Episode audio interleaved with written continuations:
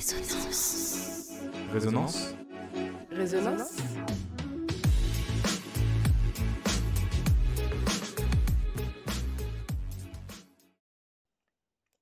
Elle fait peur mais fascine. Au cœur de nombreux fantasmes, la mort intrigue. Commune à tous les êtres vivants, certains ont décidé d'en faire leur métier. Les uns ouvriers de la connaissance, les autres artisans de la mémoire, ils sont souvent l'objet de préjugés. Pourtant, la réalité est bien différente pour ces professionnels méconnus du grand public. La mort, mon quotidien, épisode 1. Et voyant régulièrement que j'avais les policiers ou les gendarmes au téléphone, ils ont bien compris que à chaque fois qu'il y avait un événement violent, il y avait besoin, voilà, pour voilà, pour les enfants, un médecin légiste, c'est plus le médecin de la violence.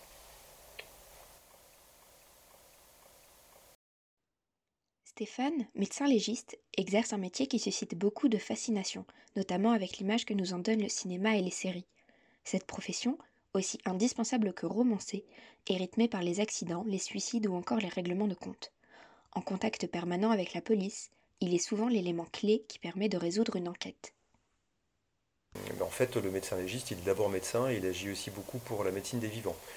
Donc euh, nous sommes l'ultime médecin. C'est-à-dire que même si euh, euh, la personne est décédée, eh bien pour nous, ça reste un patient à part entière et on, est toujours dans une démarche médicale même lorsque les gens sont décédés et ça euh, l'ultime médecin.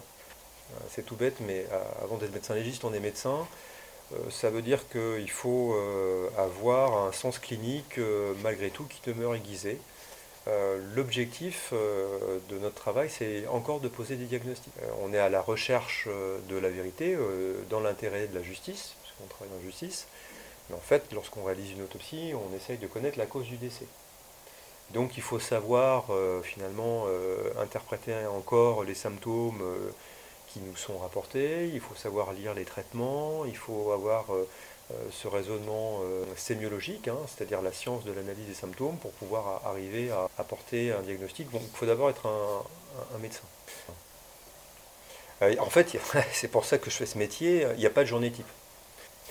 Euh, alors s'il faut essayer de la symboliser malgré tout, je dirais qu'on va dire généralement qu'elle peut commencer par euh, une agression euh, ou une découverte de cadavre, souvent au réveil. On a des, des actes délictueux qui ont lieu souvent tard le soir, à minuit, 2h, 3h du matin. Donc là, on nous appelle pour une découverte euh, de- d'homicide, soit une découverte de cadavre sur un suicide au petit matin, euh, vers 5-6 heures du matin. Donc euh, ça peut commencer comme ça. Alors une, fois qu'on est dans cette situation, on va se déplacer faire ce qu'on appelle un examen de levée de corps. Donc on rejoint les policiers sur place. On succède au SAMU s'il est venu faire de la réanimation et on fait nos premières constatations avec les enquêteurs, comme on le voit dans les films. Et une fois qu'on a fait ce constat, eh bien, on va ramener le corps à l'IML, l'Institut médico-légal, pour pouvoir réaliser idéalement l'autopsie, qui est un examen bien sûr beaucoup plus complet, un examen interne qui va nous permettre de préciser les causes exactes du décès. Et puis une fois qu'on a fait cet examen, eh bien, il va falloir rédiger le rapport. Donc on ne le voit jamais hein, dans les séries ou dans les films, mais en fait c'est l'essentiel de notre activité, c'est qu'on passe beaucoup de temps derrière notre ordinateur, parce qu'en fait il faut qu'on rédige un rapport à la fois qui soit technique et compréhensible de tous, L'autopsie, c'est la partie du travail du médecin légiste qui semble la plus emblématique. Mais savons-nous réellement comment elle se déroule? Alors, euh, l'autopsie, euh, je dis toujours à mes étudiants, c'est un acte d'huissier. C'est-à-dire que euh, on observe, on constate et on rédige. Donc d'abord, c'est un temps d'observation et le premier temps de, l'autopsie, c'est ce qu'on appelle le temps de, l'examen externe. Donc on va d'abord examiner les vêtements, on va les décrire, s'il y a des taches de sang, s'il y a des coulures, s'il y a des vomissures, comment elles sont orientées. Ensuite, on déshabille le corps, euh, on l'examine euh, nu, on le mesure, on le pèse. Et puis enfin, il y a le temps, ce qu'on appelle vraiment le- le- l'examen interne, que les gens appellent l'autopsie, mais en fait l'autopsie elle a déjà débuté depuis, le début, l'examen interne, et là de façon systématique, parce que c'est ce que exige la loi, eh bien on fait un examen de la boîte crânienne, un examen du cou, un examen du thorax et un examen de l'abdomen.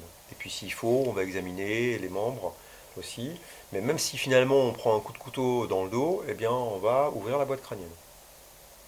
On ouvre, on inspecte, on examine, euh, on pèse, on lave et on dissèque. Tous les organes sont pesés pour voir s'ils ont une anomalie. Mais on remet les organes dans le corps, hein, le corps est restitué euh, d'intégrum. Le, le thorax et l'abdomen sont vides, on, a des sacs euh, qui sont adaptés on remet tout euh, dans, l'abdomen et dans le thorax. avec les côtes et on referme. Ce qui fait que le corps, quand il est présenté, euh, à présenter habillé, on n'a aucune différence. hein. Je veux on, fait très attention euh, au fait de ne pas mutiler inutilement le corps. Oui, les outils, les instruments. hein. Les instruments, c'est des instruments usuels de, dissection.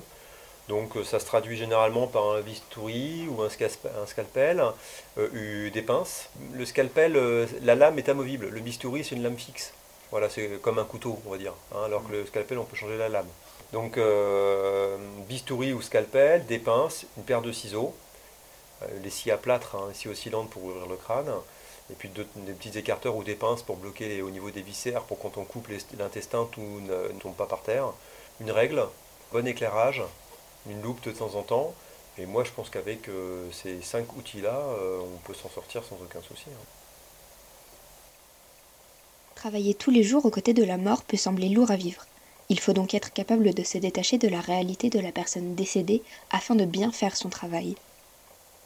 En, fait, euh, on, est très technique. hein. C'est un, acte technique. euh, Donc, on, je dirais qu'on n'a pas d'état d'âme. hein. On défaillit pas, on réfléchit pas à grand chose quand on est sur l'autopsie. Voilà, mais on, on divague pas trop sur ce que devient le corps. Moi, je le dis, mais euh, je pense qu'il faut. C'est pas à nous de pleurer. hein. Moi, je, voilà, globalement, on a encore fait l'examen d'un corps de quelqu'un qui s'est suicidé ce matin. Enfin, ça me fait ni chaud ni froid, quoi. Je me souviens de ma première levée de corps. Je la ressens maintenant euh, comme elle était assez, elle était assez difficile. C'était quelque chose d'assez difficile. Euh, on, la ressent, euh, on la ressent comme, voilà, comme ce qui est la réalité, quoi. C'est-à-dire qu'elle est difficile, mais en fait, c'est ce qui va devenir le quotidien. Donc, je, m'en souviens, je n'y pense pas, je ne, j'ai pas de réviviscence. hein, je, voilà, je n'y pense pas à chaque fois que je vois un corps. Je suis pas du tout là-dedans. Mais c'est un peu comme toutes les premières fois, quoi. On s'en souvient et on, et on, voilà, quoi. C'est la première fois qu'on a conduit, la première fois qu'on a embrassé une fille, la première fois qu'on a bu un coup. euh, voilà, c'est un peu les premières fois. Bah, c'est de même, c'est de cette même nature-là.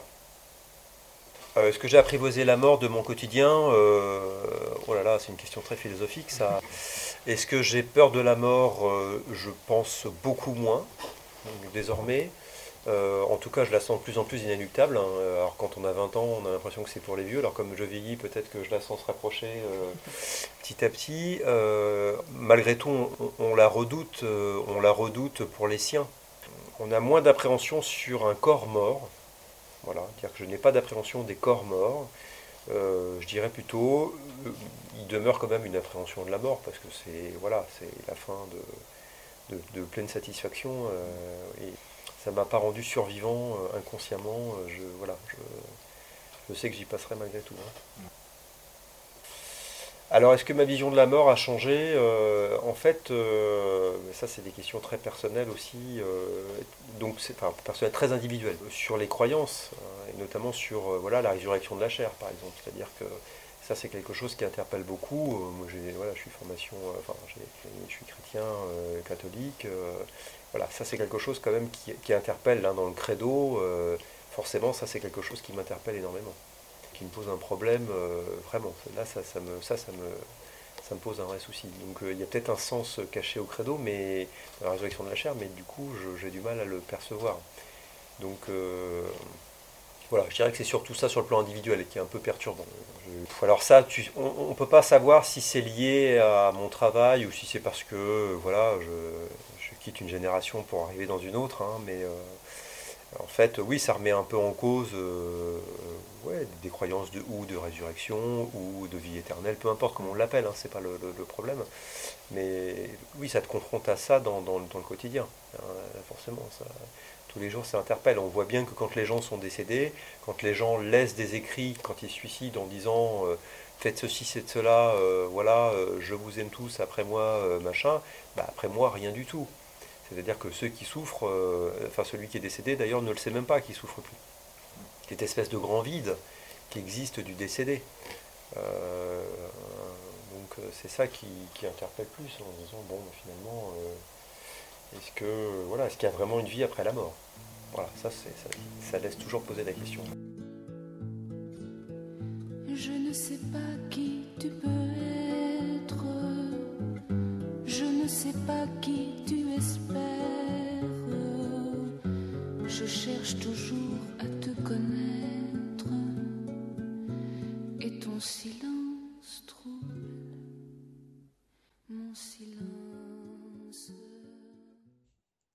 La mort, mon quotidien, un podcast réalisé par Quentin Sillard, Angéline Guillen, Maxime Leblouc et Mario Roux.